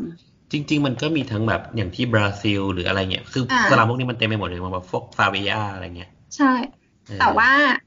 มันจะมีอีกเคสหนึ่งอยู่ที่อิสราเอล ที่เขาเอามาเนี่ยคืออาวีอะไรเนี่ย จาฟาอือฮะเป็นเป็นเมืองที่เป็นสลัมของคนยิวอือฮะซึ่งเขาอพยพมาจากสงครามอือฮะของปาเลสไตน์แล้วก็มาอยู่ที่เมืองนี้ แล้วก็ คือดั้งเดิมอะคนจิวอะเขามีบรรพบุรุษที่อยู่ในเขตนี้อยู่แล้ว เป็นเป็นเมืองเดิมของเขา ทีเนี้ย มันก็ตั้งแต่ออตโตมันละแล้วมันก็แบบเขาก็เคลื่อนย้ายไปหลายที่แล้วเขาก็โดนภัยสงครามมากมาย จนกลุ่มคนช่วงเนี้ย กลุ่มคนเนี้ย เขาไม่มีบ้าน สุดท้ายแล้วสุดท้ายพอมันเกิดสงครามปาเลสไตน์เขาก็หนีตายกลับมาที่อิสราเอล แล้วก็ตั้งหลักอยู่ที่นี่ ซึ่งมันมีสนธิสัญญาของ international ที่ต้อง ให้พื้นที่สำหรับผู้ลี้ภัยเนี่ยอยู่ ซึ่งกฎหมายตัวเนี้ยเขาบอกว่าจะให้ทั้งหมด3 generation ก็คือตอนเนี้ยมันดำเนินมาจนถึง generation ที่ 2 และ generation ที่ 3 เกิดและเริ่มโตกันแล้ว ดังนั้นเนี่ยสิทธิสิทธิที่เขาจะครอบครองพื้นที่ตอนเนี้ยมันลดน้อยทุกครั้ง แล้วด้วยจำนวนคนและเนเจอร์พอมันเป็นกลุ่มคนที่เป็นกลุ่มเดียวกันอย่างจิวอะเขาก็ทำให้เมืองเนี้ยมันจริงๆอีกข้างๆอี อะไรนะ มันมีชื่ออะไรเนี่ย อีกข้างๆหนึ่งชื่อเทลเทลอาวิฟอาวีฟเทลวิฟอ่าเทลวิฟเนี่ยอือฮึมันเป็นเมืองที่เจริญอยู่แล้วอืมอืมแล้วเจ้าฟ้าเนี่ยมันอยู่ใกล้ๆกัน เขาก็เรียกคู่กันนะนะแต่ว่าทีเนี้ยมันก็ถูกกั้นแล้วเจ้าฟ้าก็ถูกปฏิบัติเหมือนเป็น second citizen อือฮึทีนี้ทางอิสราเอลเขาก็ต้องการที่จะเวียนคืนอะพื้นที่นั้นกลับคืนมา เขาก็เข้าไป develop พื้นที่นี้ขึ้น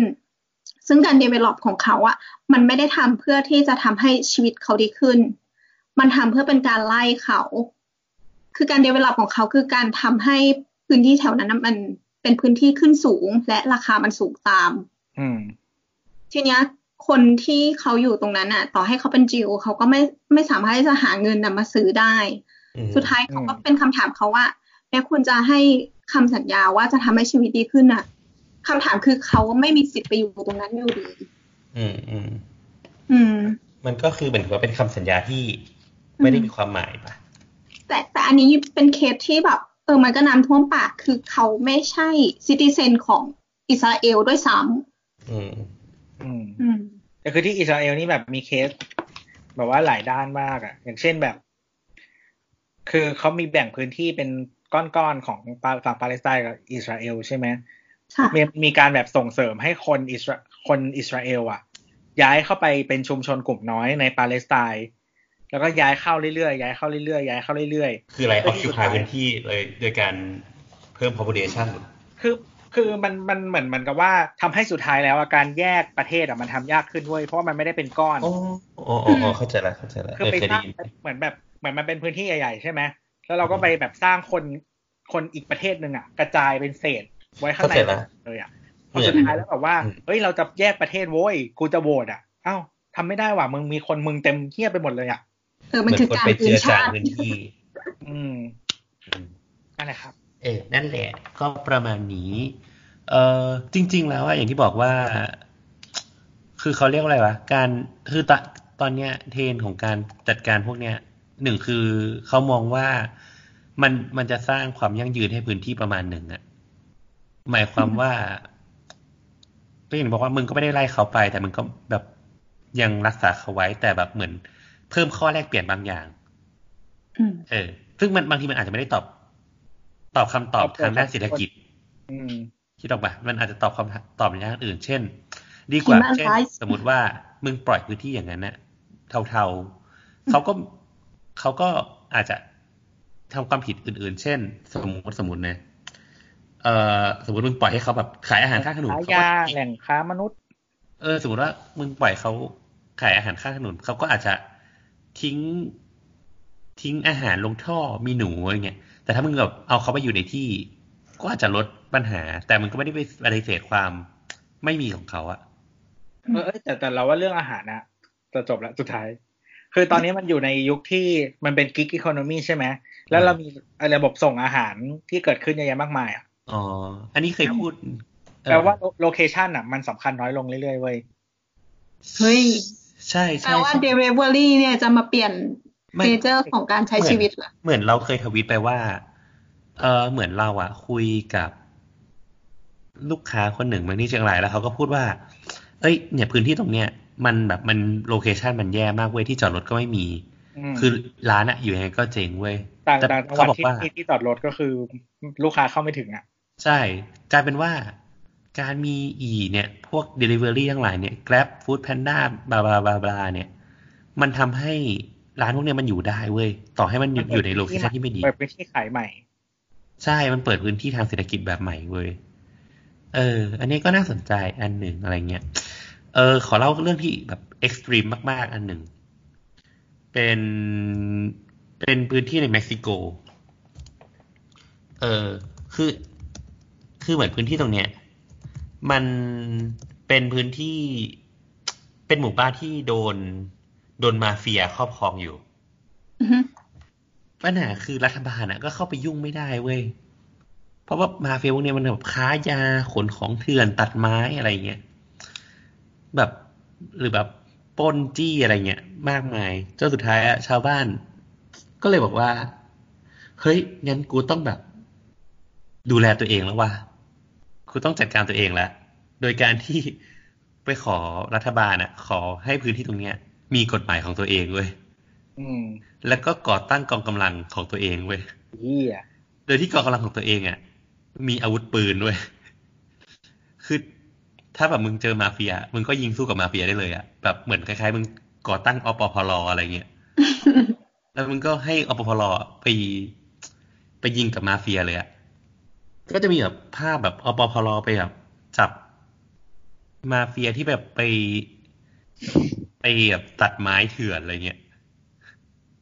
เออ คือเถื่อนมากแบบเม็กซิโกมาก อ๋อ แล้วก็มีอีกเคสหนึ่ง อันนี้อีกอันหนึ่งก็คือ เป็นที่บราซิล เนี่ยเป็นคร่าวๆคือพื้นที่ตรงเนี้ย มันเป็นพื้นที่ที่เหมือนตอนที่อย่างที่บอก globalization น่ะอือฮึมัน มันก็สร้างพื้นที่กลางเมืองเนาะไปเรื่อยๆ คราวเนี้ยพอเศรษฐกิจมันมันมันรีเซนชันน่ะ มันมันตก คนน่ะ มันคนจากข้างนอกมันก็เข้ามาหมายถึงว่า พอเวลาพูดเราพูดว่าเศรษฐกิจในเมืองตกอะ มันเท่ากับว่าคนในเมืองไม่มีเงินน่ะ แต่บางครั้งอะ การเศรษฐกิจตกอะ มันมันแปลว่ามันก็เปิดโอกาสให้กับ คนใหม่ พื้นที่ใหม่ๆ เช่นเหมือนอย่างยุคยุคปี 40นะที่เขาบอกว่าคนในเมืองเนี่ยเจ๊ง แต่คนจากต่างจังหวัดอะรวย อืม คนที่เจ๊งปลอมแท้หมายถึงว่า เจ๊งเช่นแบบคนต่างจังหวัดก็จะมีโอกาสมาขายในผักในราคาที่สูงขึ้นอะไรอย่างเงี้ยถูกปะๆคือคนที่สมมุติว่าคือคนที่เจ๊ง 40 จริงๆอะคือคนที่ทำธุรกิจกับต่างประเทศ หรือว่ากู้เงินจากต่างชาติอ่าอ่าใช่ แต่ว่าถ้าคุณเทรดอยู่บนเงินไทยทั้งหมด มันก็ไม่เจ๊งเป็นโอกาสของคุณเอออะไรอย่างเงี้ยเออ อย่างอย่างเช่น อย่างพวกพวกแบบส่งอาหารส่งข้าวอะไรเงี้ยส่งผักอะไรเงี้ยมันก็มันก็รวยขึ้นมาเงี้ยคนพวกเนี้ยก็เข้ามาครอบครองที่ในเมืองหมายถึงว่าพื้นที่ที่เป็นพรามแอเรียอืมในเซาเปาโลอืมปั๊บพอเศรษฐกิจอะ มันดีดกลับขึ้นมาปั๊บเนี่ย พื้นที่มัน gentrification ไปเลยอะคิดออกปะเพราะว่าพื้นที่มันมันสะท้อนกลับมาว่า มันโชว์ศักยภาพของพื้นที่เดิมแล้วอะอืมสมมติว่าพื้นที่มันเคย ขายตารางเมตรละห้าหมื่นใช่ไหมพอแบบเศรษฐกิจมันกลับมาอีกทีอะพื้นที่มันมีศักยภาพของมันอยู่แล้วอะมันก็จะเด้งมาสองแสนห้าปัญหาก็คือมันเกิดแกลบใหญ่มาก ๆ ระหว่างคน คือมึงอาจจะไม่ได้รวย เท่ากับอีกคนที่ซื้อตารางเมตรสองแสนห้าได้อะอืม เออ นั่นแหละ มันคนพวกเนี้ยมันก็เลยจำเป็นที่ต้องอาศัยการสร้าง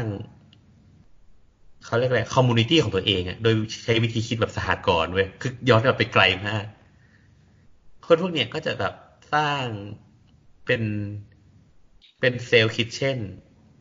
อืมด้วยเอ self kitchen เนี่ยก็จะไปเอาอาหารน่ะมาจากตลาด ซึ่งคนในตลาดอะก็จะขายให้พวกเนี้ยในราคาต่ำ ก็คือราคาต้นทุน เพราะว่ามันต้องกลับมาเลี้ยงคนใน community เออ ซึ่ง com community อะมันก็พอทำ self kitchen ใช่ไหม self kitchen เนี่ยก็ไปป้อนป้อนอาหารให้กับคนมันจะมี self nursery ด้วย คือเขาก็มองว่าเป็นเป็นองค์รวมนะว่า ถ้าเกิดคนมันเป็น blue collar อืมมันก็ต้องออกไปทำงานแรงงานอืมมันก็ต้องทิ้งลูกไว้ มันก็ดูแลลูกไม่ได้อืม community อะมันก็จะมี self nursery ให้อืมซึ่งอี self kitchen เนี่ยก็จะเอาอาหารให้เนสเซอรี่อืมคิดออกปะแล้วอีกอันหนึ่งก็คือ ก็จะทำอาหาร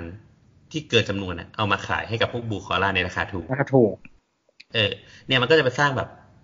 สร้าง cy cycle อย่างเงี้ยไปเรื่อยๆ เออ ให้มันอยู่ได้อะไรเงี้ยมันก็เป็น self organization ไปเรื่อยๆของมัน ประมาณนี้ จบไอ้เหี้ยกลับบ้านแล้วเนี่ย ยังอยู่ออฟฟิศสุรศักดิ์อยู่เลย มึงทำตัวลุกลิกมาสักพักหนึ่งละครับผม ก็สำหรับเกมนี้ได้อะไรผมวะงงมากเลยอะ Urban Gray Space ครับไม่เราก็เห็นภาพรวมบางอย่างของคำว่า urban gray space ว่า จริง ๆ แล้ว ไอ้ที่เรามองว่ามันผิดกฎหมายจะต้องเป็นสิ่งชั่วเสมมัอนไปมีเนี่คยนมันอมียู่ข้างในอยู่เอนะอมันมีไลฟ์มันมีคนมันมีสิ่งที่ก่อให้เกิด ตลาด e อ o n o น c ขึ้นมาหลาย ๆ อย่างมันอะเกิดให้เมืองเกิดไดนามิกอะมีมีใช่